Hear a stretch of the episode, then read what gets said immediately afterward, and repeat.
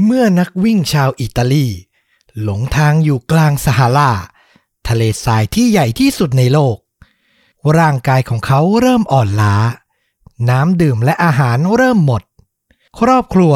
คือเป้าหมายสุดท้ายที่ทำให้เขายังก้าวเดินต่อ นี่คือเรื่องราวการเอาชีวิตรอด ที่ลุ้นระทึกทุกวินาที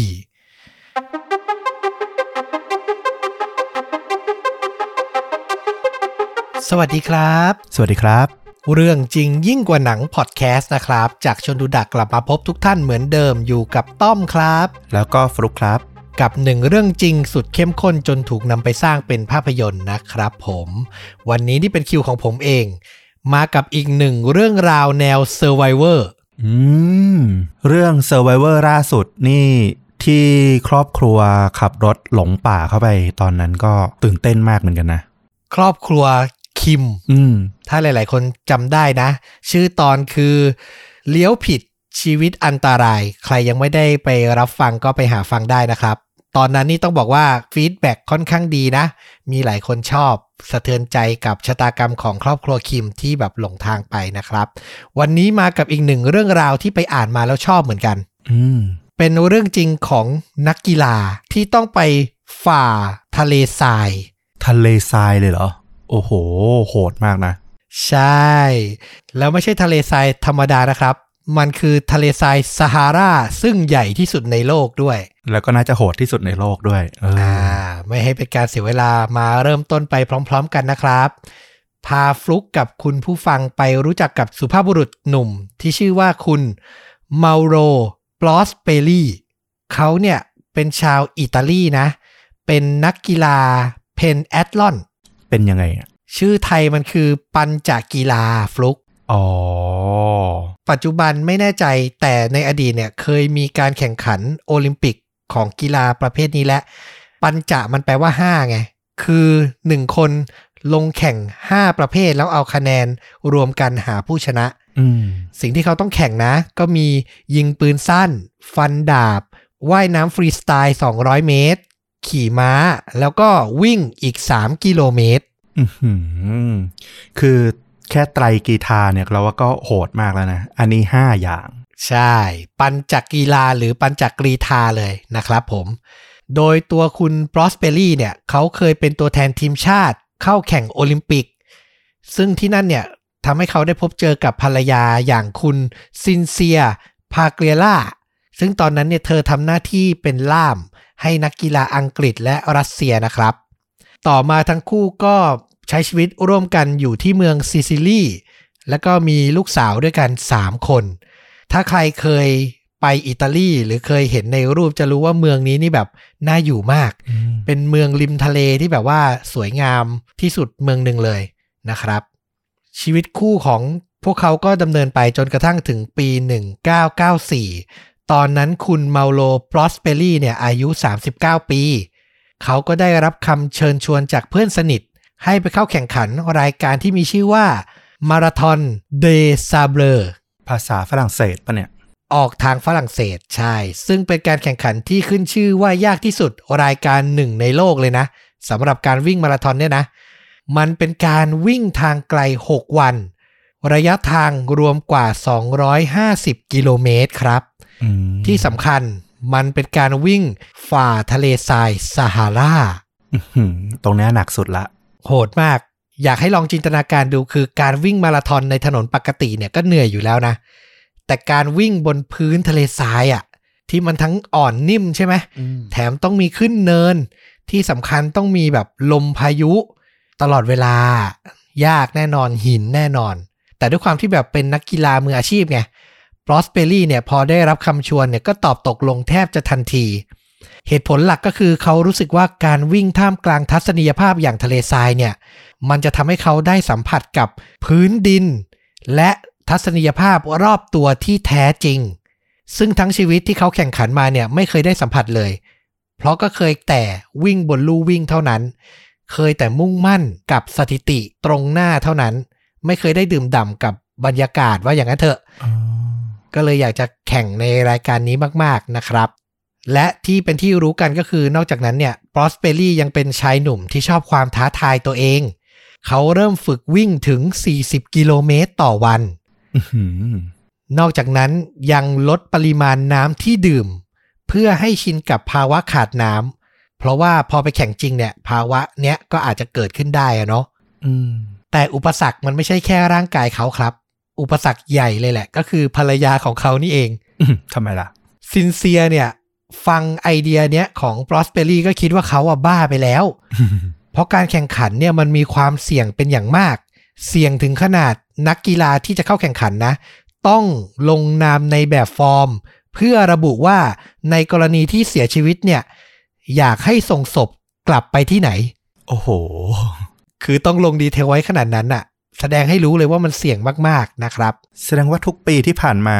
อาจจะต้องมีนักกีฬาที่เสียชีวิตเป็นปกติอยู่แล้วหรือเปล่าเนี่ย อันเนี้ยคือไม่แน่ใจจริง ๆ หาข้อมูลมาก็ยังไม่ค่อยเจอนะครับ แต่น่าจะมีความเสี่ยงค่อนข้างสูงแหละอืมและแถมตอนนั้นอะปรอสเปอรี่กับซินเซียเนี่ยก็มีลูกสาวอย่างที่บอกนะสามคนอื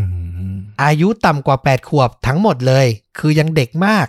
มันก็ไม่แปลกที่ภรรยาจะกังวลนะเนาะ แต่บลอสเปอรี่ก็พยายามพูดให้เธอมั่นใจ เขาบอกว่าไม่ต้องกลัวหรอกสิ่งที่แย่ที่สุดที่อาจจะเกิดขึ้นน่ะ ก็คือฉันถูกแดดเผาแค่เล็กน้อยเท่านั้นแหละ นี่คือคำพูดของคนที่กำลังจะไปวิ่งในทะเลทรายซาฮารานะ เชื่อว่าเหล่าคุณสามีที่เคยขอภรรยาไปทำบางอย่าง หรือซื้อบางอย่าง น่าจะรู้ดีว่าน้ำเสียงและการพูดในลักษณะนี้เป็นยังไงนะครับ แน่นอนว่าสุดท้ายก็ไม่มีอะไรฉุดรั้งปรอสเปอรี่ไว้ได้ครับอืมเขาตัดสินใจเดินทางไปจนถึงประเทศโมร็อกโก สถานที่ที่ใช้แข่งขันนะ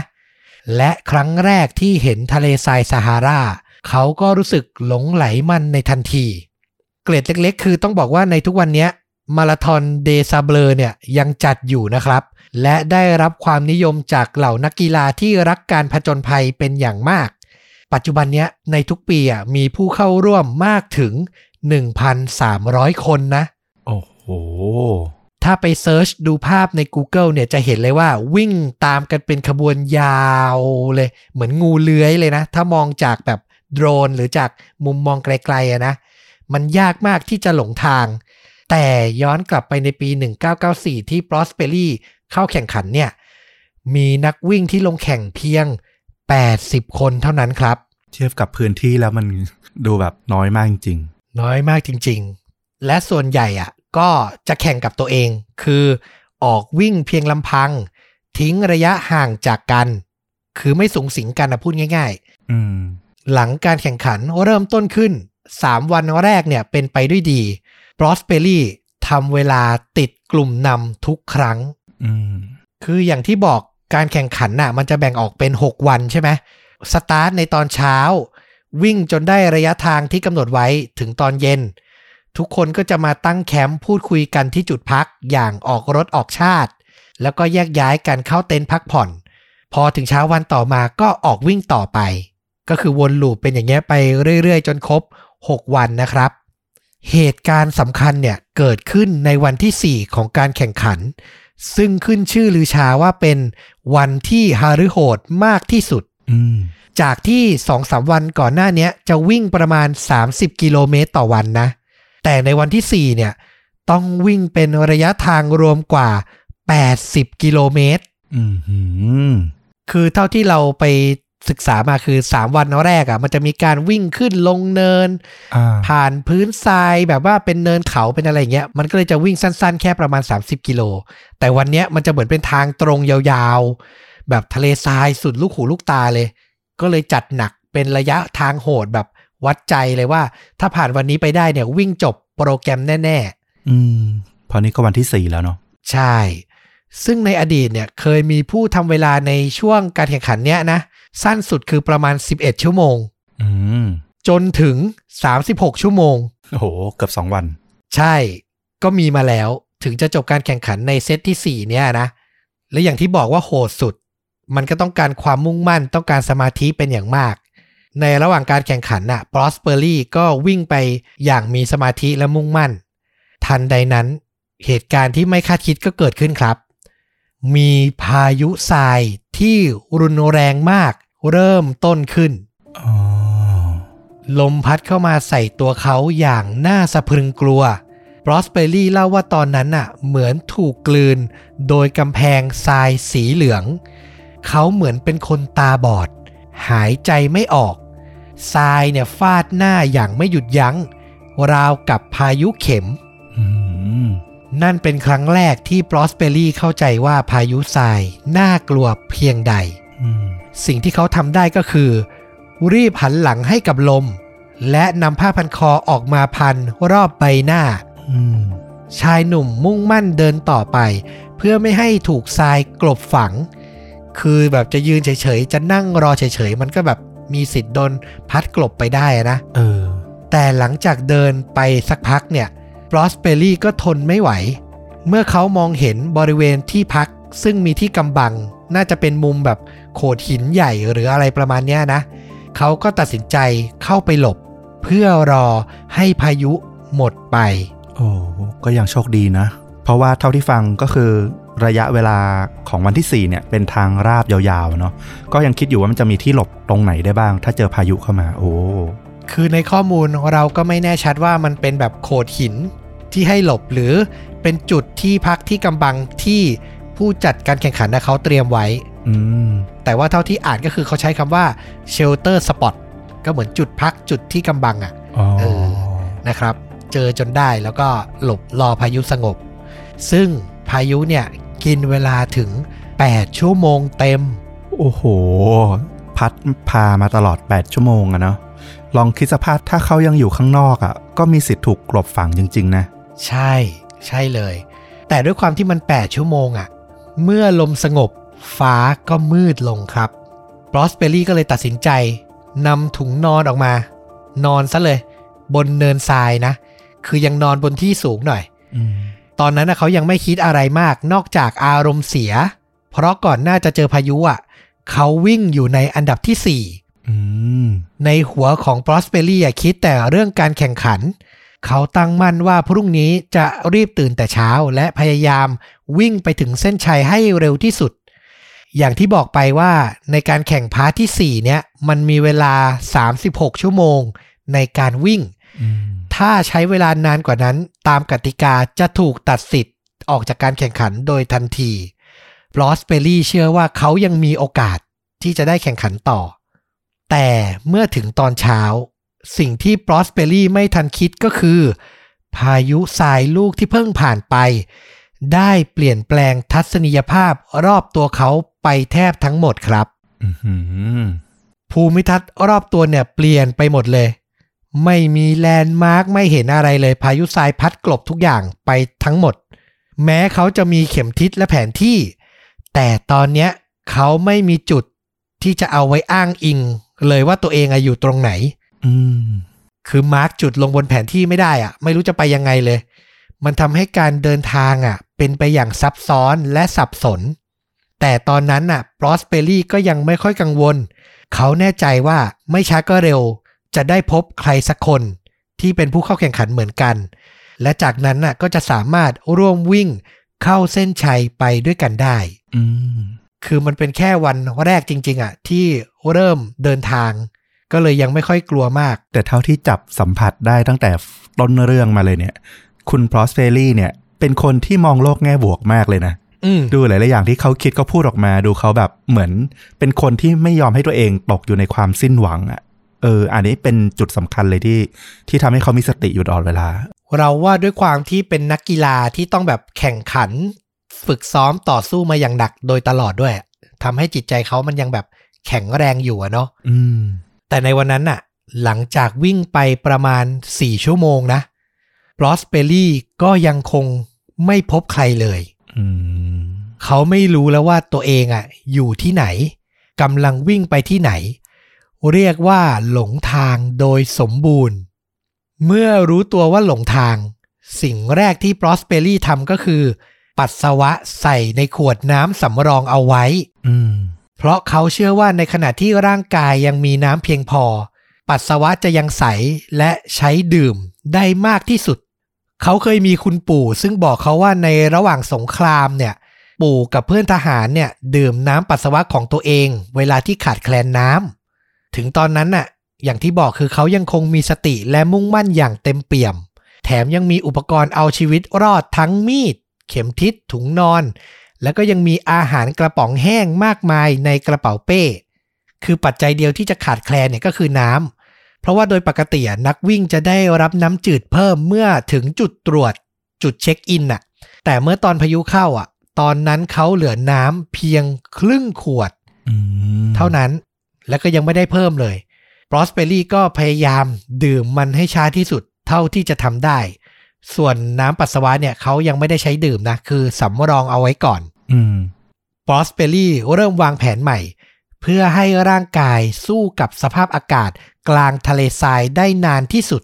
เขาวางแผนว่าเขาจะออกเดินทางในช่วงที่อุณหภูมิต่ำสุด ในตอนกลางวัน ก็คือในช่วงเช้ากับช่วงเย็น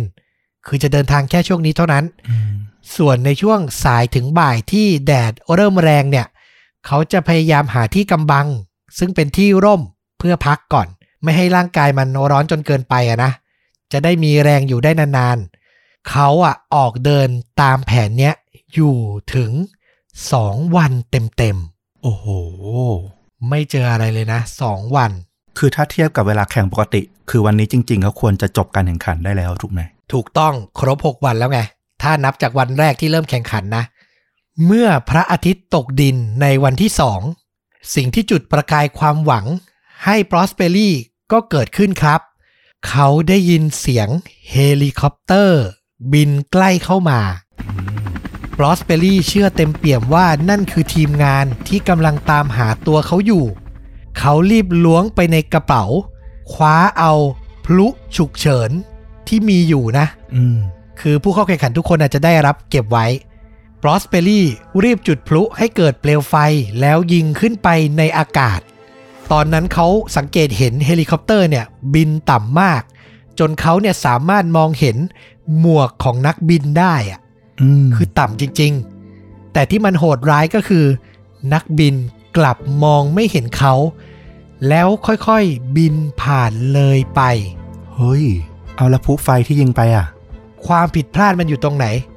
พลุที่ปรอสเปอรี่ได้รับมา มันมีขนาดเทียบเท่ากับปากกาลูกลื่นหนึ่งด้ามเท่านั้นเอง โอ้โห นึกภาพตามนะครับ เป็นพลุที่เล็กมากนะ ซึ่งในการแข่งขันปัจจุบันน่ะ พลุฉุกเฉินที่นักวิ่งต้องพกอะนะ มีขนาดใหญ่และน้ำหนักมากถึง 500 กรัม คือครึ่งกิโลอะอืมเป็นพลุแบบเดียวกับที่ใช้กลางทะเล ซึ่งการปรับเปลี่ยนที่เกิดขึ้นเนี้ยมันก็มาจากเคสของปรอสเปอรี่ที่ได้หลงทางหายไปในทะเลทรายนี่เองอืมก็คือส่งผลให้ในปัจจุบันเนี้ยถูกเปลี่ยนไปแล้วนะ แต่ตอนนั้นน่ะพลุที่มือเขาอะเท่ากับปากกาลูกลื่นหนึ่งด้ามอะเล็กมาก คือนึกภาพออกเลยว่ายิงขึ้นไปก็แบบเฮลิคอปเตอร์ยังไงก็ไม่เห็นอะเหมือนยิงพลุเด็กเล่นอะประทัดดีกว่า เอาจริง ๆ ตอนสมัยเด็กๆเล่นพลุเด็กเล่นอะยังใหญ่กว่านั้นอะเออจริง อย่างไรก็ตาม แม้เฮลิคอปเตอร์จะมองไม่เห็น แต่บรอสเปอรี่ก็ยังคงสงบนิ่งอืมเขาเชื่อว่าผู้จัดงานมีทรัพยากรเพียงพอในการตามหาผู้สูญหายในทะเลทราย เขาจะได้รับการช่วยเหลือในเวลาอีกไม่นาน เดินมาแล้ว2วันนะ เขาก็ออกเดินต่อฟลุก อีกถึง2วันเต็มอือหือๆรวมเป็น4วันแล้วนะ ในที่สุดบรอสเปอรี่ก็ได้เจอกับสิ่งที่เรียกว่า marabout มันคือ มันคืออาคารฝังศพขนาดเล็กกลางทะเลทรายอือหือถ้าเป็นคนไทยนะ เราอยากให้นึกสภาพเจดีย์เล็กๆ แต่เปลี่ยนจากทรงโค้งๆนะ เป็นทรงเหลี่ยมเล็กๆ นะ แล้วก็สร้างด้วยทรายอะ่ะ แล้วภายในก็จะมีแบบว่า ขุดหลุมเพื่อฝังศพอืมตอนแรกที่ปรอสเปอรี่เห็น marabout เนี่ย เขาหวังว่าจะมีคนอาศัยอยู่ แต่เมื่อเดินเข้าไป ก็น่าเสียดายครับที่ไม่มีใครอยู่ที่นั่น มีเพียงร่างของนักบวชอยู่ในโลงศพภายในอาคารเท่านั้นเองอื้อหือแต่เขาก็ยังคิดว่าโชคดีนะ เพราะอย่างน้อยก็ยังเจอที่พักที่มีหลังคา มีผนัง ป้องกันแสงแดดและสายลมได้อืมบรอสเปอรี่ตัดสินใจปีนขึ้นไปบนยอดของเมลาเบลต์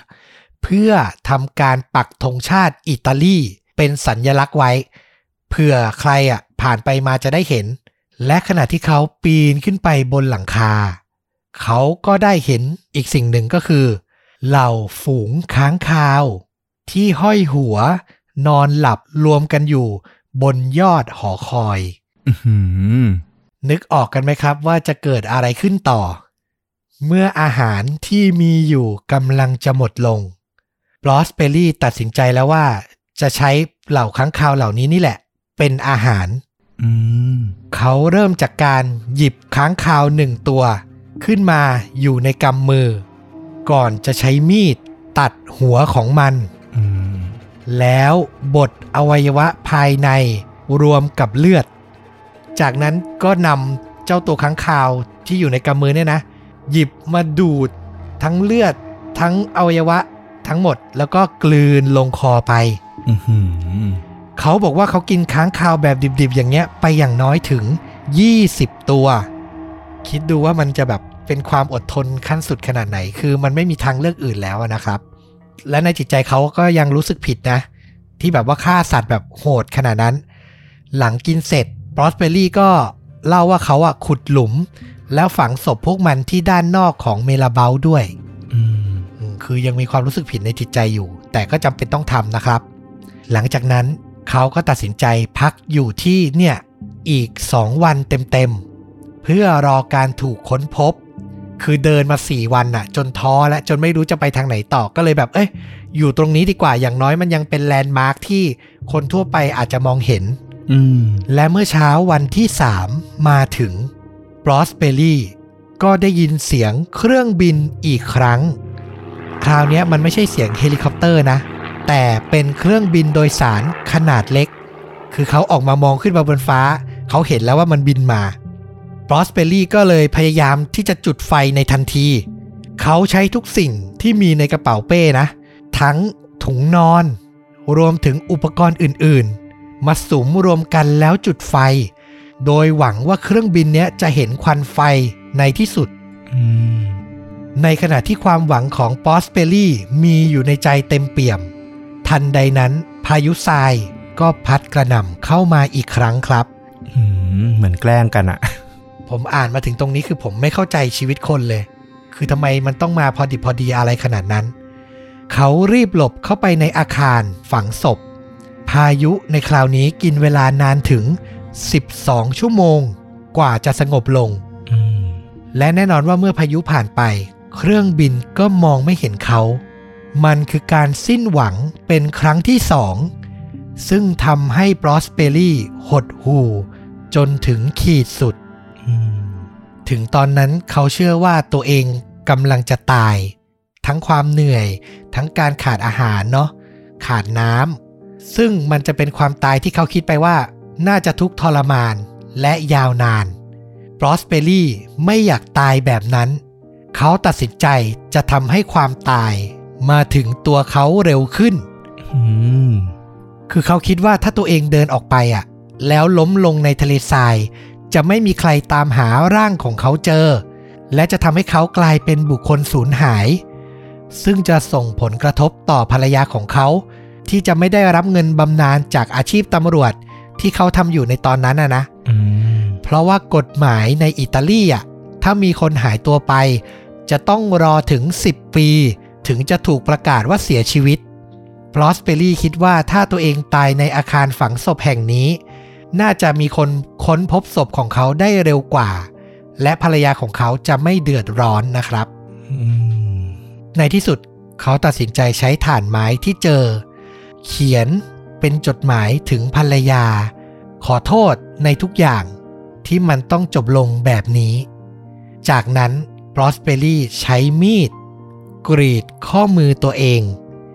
แล้วทิ้งตัวลงนอนรอความตายที่กำลังคลืบคลานเข้ามาอื้อหือ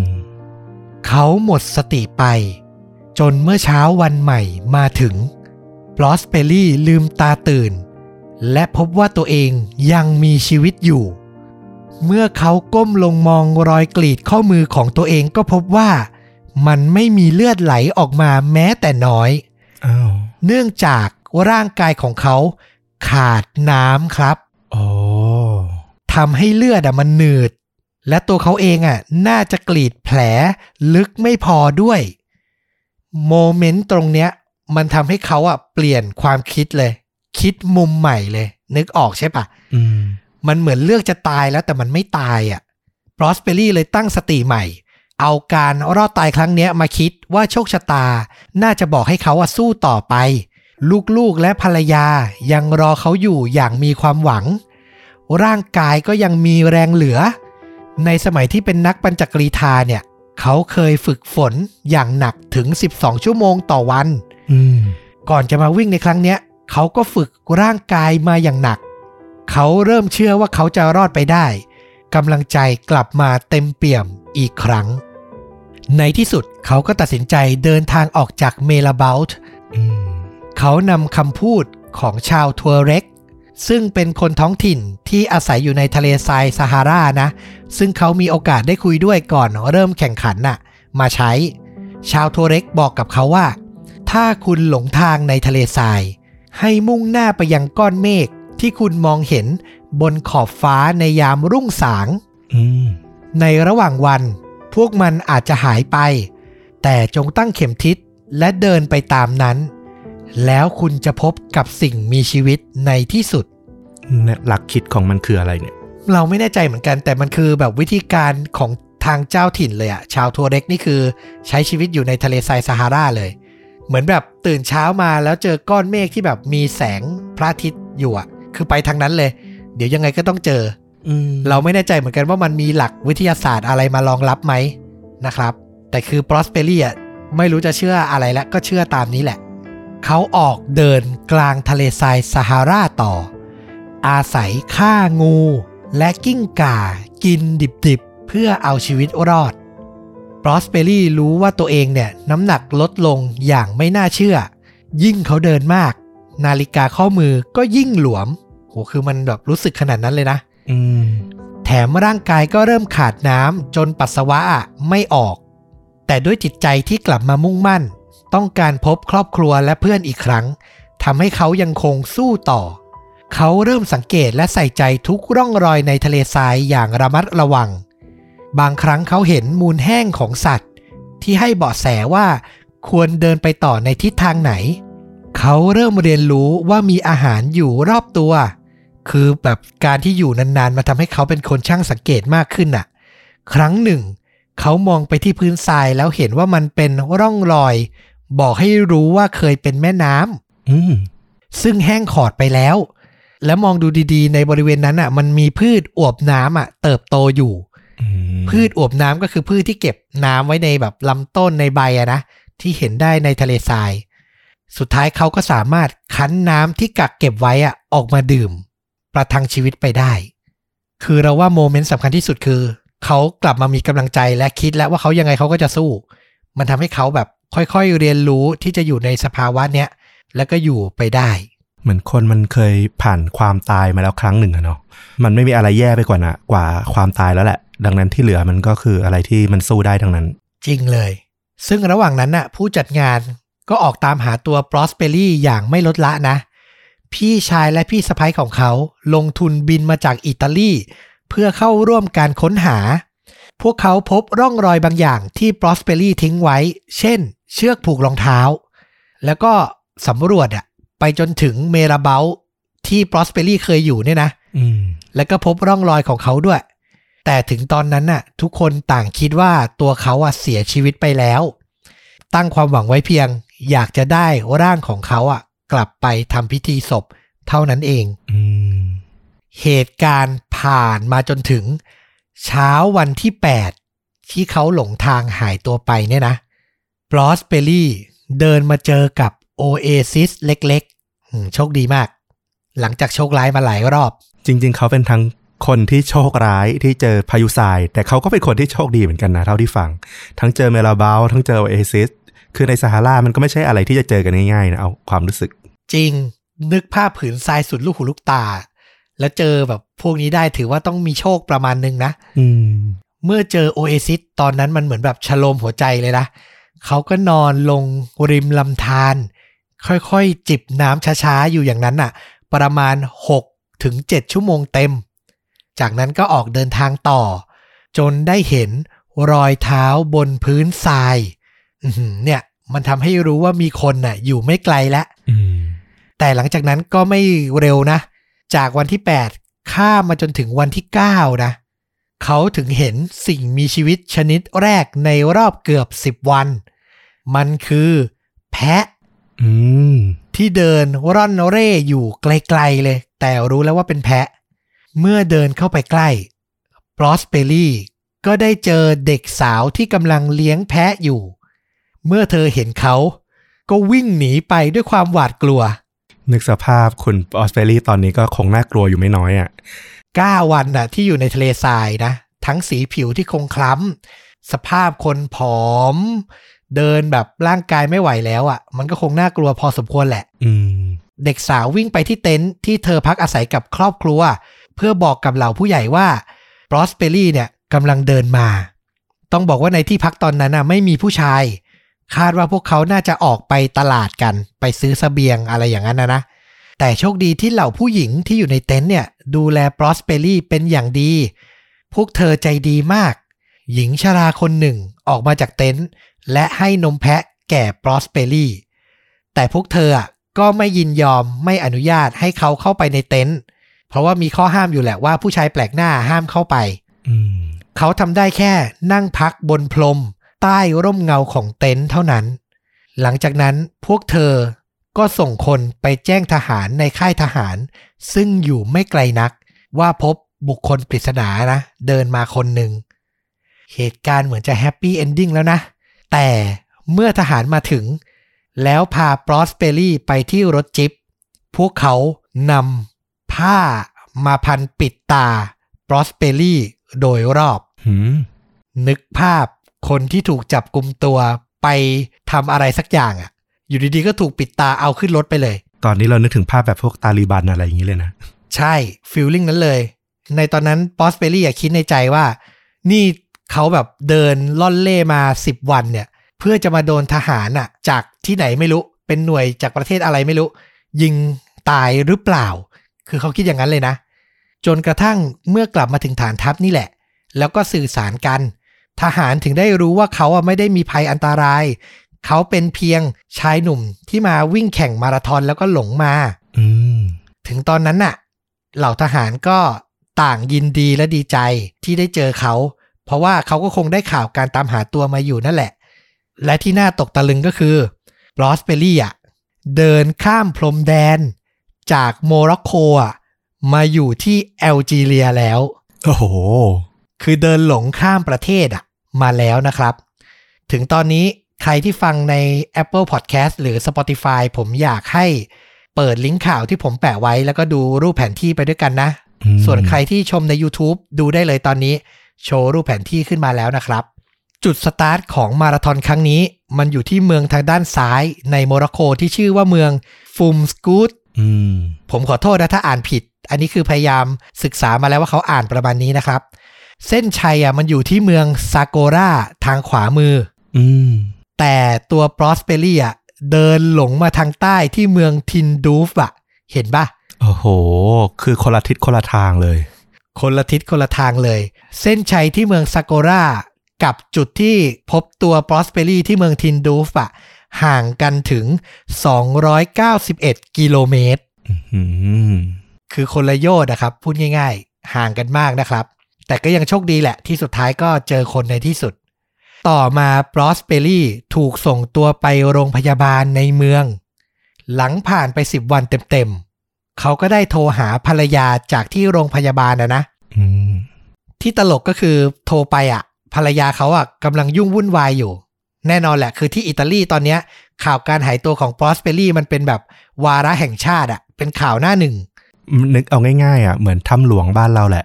คือคนที่หายไปในซาฮารา มันก็อารมณ์แบบโอ้โห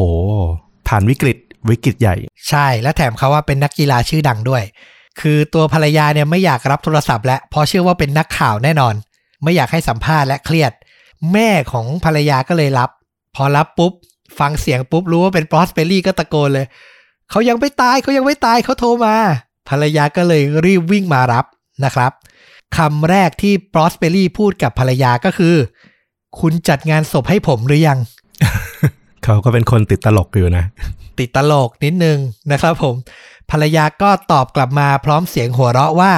ยังไม่เจอร่างเลย แล้วจะจัดงานศพได้ยังไงอืมอ่าทุกอย่างก็จบลงด้วยดีนะครับ เมื่อชั่งน้ำหนักที่โรงพยาบาล น้ำหนักของปรอสเปอรี่เนี่ยจาก 61 กิโลกรัมนะ เหลือเพียง 45 กิโลกรัมเท่านั้น โอ้โห ลดไป 16 กิโลนะครับ ภายใน 10 วัน ดวงตาและตับของเขาได้รับความเสียหาย แต่ไตอะปกติดี ต้องบอกว่าปัสสาวะสำรองเนี่ยช่วยชีวิตเขาเหมือนกันนะอืมเขาไม่สามารถกินอะไรได้นอกจากซุปหรือของเหลวอะเป็นเวลาหลายเดือน คือร่างกายมันก็ต้องค่อยๆ ปรับสภาพอะเนาะและใช้เวลาเกือบ 2 ปี กว่าจะฟื้นตัวเป็นปกติ ร้อยเปอร์เซ็นต์อืมอืมร่างกายมันผิดเพี้ยนไปหมดอะเนาะเข้าใจได้ ใช่4ปีต่อมาปรอสเปอรี่กลับมาแข่งขันที่มาราธอนเดซาเบลอีกครั้งครับอือหือหลังผ่านความล้มเหลว ด้วยจิตใจความเป็นนักกีฬา เขาก็อยากจะทำมันให้สำเร็จ นอกจากนี้เขายังยอมรับว่าหลงใหลในทะเลทราย จนถอนตัวไม่ขึ้นปรอสเปอรี่ กลับมาแข่งขันอีกถึง 8 ครั้ง โดยทำอันดับได้ดีที่สุดคืออันดับที่ 12อืมคือหลงใหลจริง ๆนะครับ และแม้ภรรยาจะเข้าใจและใช้ชีวิตอยู่กับเขามาหลายปีนะ แต่เมื่อถึงจุดหนึ่งในปี 2014 ปรอสเปอรี่และซินเซียก็ตัดสินใจแยกทางกัน แต่ยังเป็นเพื่อนที่ดีต่อกันอยู่นะปรอสเปอรี่บอกว่าหลังจากหย่า เข้าใจกันมากกว่าเดิม แล้วก็เป็นเพื่อนที่ดีต่อกันมากกว่าเดิมด้วยซ้ำแต่ซินเซียก็คือเข้าใจว่าให้ตายยังไงอะก็เปลี่ยนความเป็นปรอสเปอรี่ไม่ได้อะอืมเขายังคงหลงใหลในความท้าทายที่จะออกวิ่ง ออกแข่งขัน บินไปต่างประเทศไปฝ่าทะเลทรายอยู่อย่างเนี้ย ซึ่งมันไม่เหมาะที่จะใช้ชีวิตเป็นครอบครัว อืม คนอยู่บ้านเนอะเป็นห่วงอะเข้าใจ ใช่ และสุดท้ายก็เชื่อว่า เขาจะหลงไหลในการใช้ชีวิต เป็นนักกีฬาฝ่าทะเลทรายอย่างนี้ ไปจนกว่าร่างกายจะหมดแรง เป็นบทสรุปของชายหนุ่มผู้นี้นะครับเมาโลปลอสเปรี่อืมถึงทุกวันเนี้ยเราไปดูสัมภาษณ์เขาล่าสุดในปี 2019 ที่ผ่านมาเนี้ยนะครับ คือก็อายุมากแล้วนะ ประมาณ 60 แล้วอะกว่าๆแล้วอะก็ยังคงซ้อมวิ่งอยู่ และยังตั้งมั่นว่าจะแข่งขันอยู่เลยอะอืมเป็นส่วนหนึ่งในชีวิตเขาไปแล้วแหละ ถูกต้องนะครับ เป็นเส้นทางที่เขาเลือกไปแล้ว สำหรับภาพยนตร์ที่เล่าชีวิตเหตุการณ์ในครั้งเนี้ยของ ปรอสเปอรี่เป็น original documentary ของ Netflix อ๋อเหรอใช่เราชอบมาก concept มันดีมากฟลุก มันเป็นซีรีส์สารคดี 8 ตอนนะ มีทั้งหมด 8 ตอนออกมาในปี 2019 ชื่อเรื่องว่า Losers อืมชื่อไทยคือ แพ้บ้างก็ดี เออ แนวคิดเจ๋งดี เจ๋งนะ concept อะคือมันคือ 8 เรื่องราวของนักกีฬาที่เคยแพ้ครั้งใหญ่อะคือมีปรอสเปอรี่ที่หลงในทะเลทรายนะ นอกจากนั้นก็ยังแบบมีนักมวย นักยิมนาสติก กีฬากอล์ฟกีฬาฟุตบอลที่เคยแบบ เจอ moment การพ่ายแพ้ใหญ่ ๆ จนแทบจะหมดกำลังใจอะแล้วสุดท้ายพวกเขาเหล่าเนี้ยก็สู้และกลับมายืนหยัดได้อีกครั้งหนึ่งอืมก็คือจะไปสัมภาษณ์แล้วไปจำลองเหตุการณ์ให้เห็นว่า พวกเขาผ่านอะไรมาบ้าง เอกลักษณ์ความเท่ของเรื่องนี้เลยนะคือ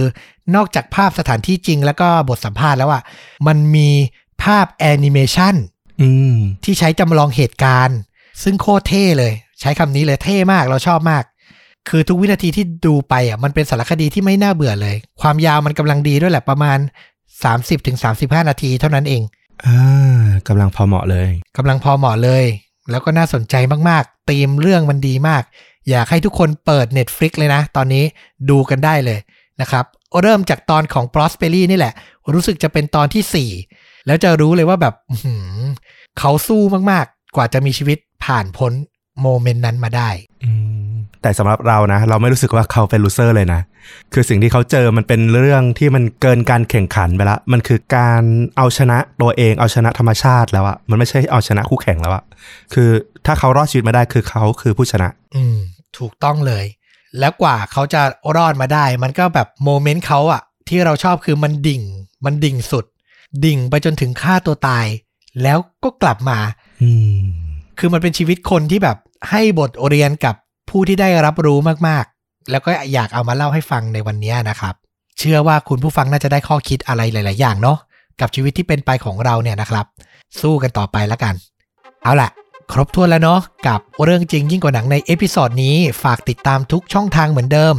Facebook YouTube b l o g d i t Spotify และ Apple Podcast นะครับผม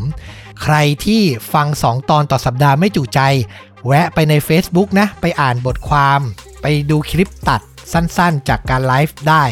นะครับผมฝากไว้ด้วยนะอืมแล้วกลับมาพบกันได้ใหม่ใน episode ต่อๆไปวันนี้ต้อมกับฟลุกลาไปก่อน สวัสดีครับ สวัสดีครับ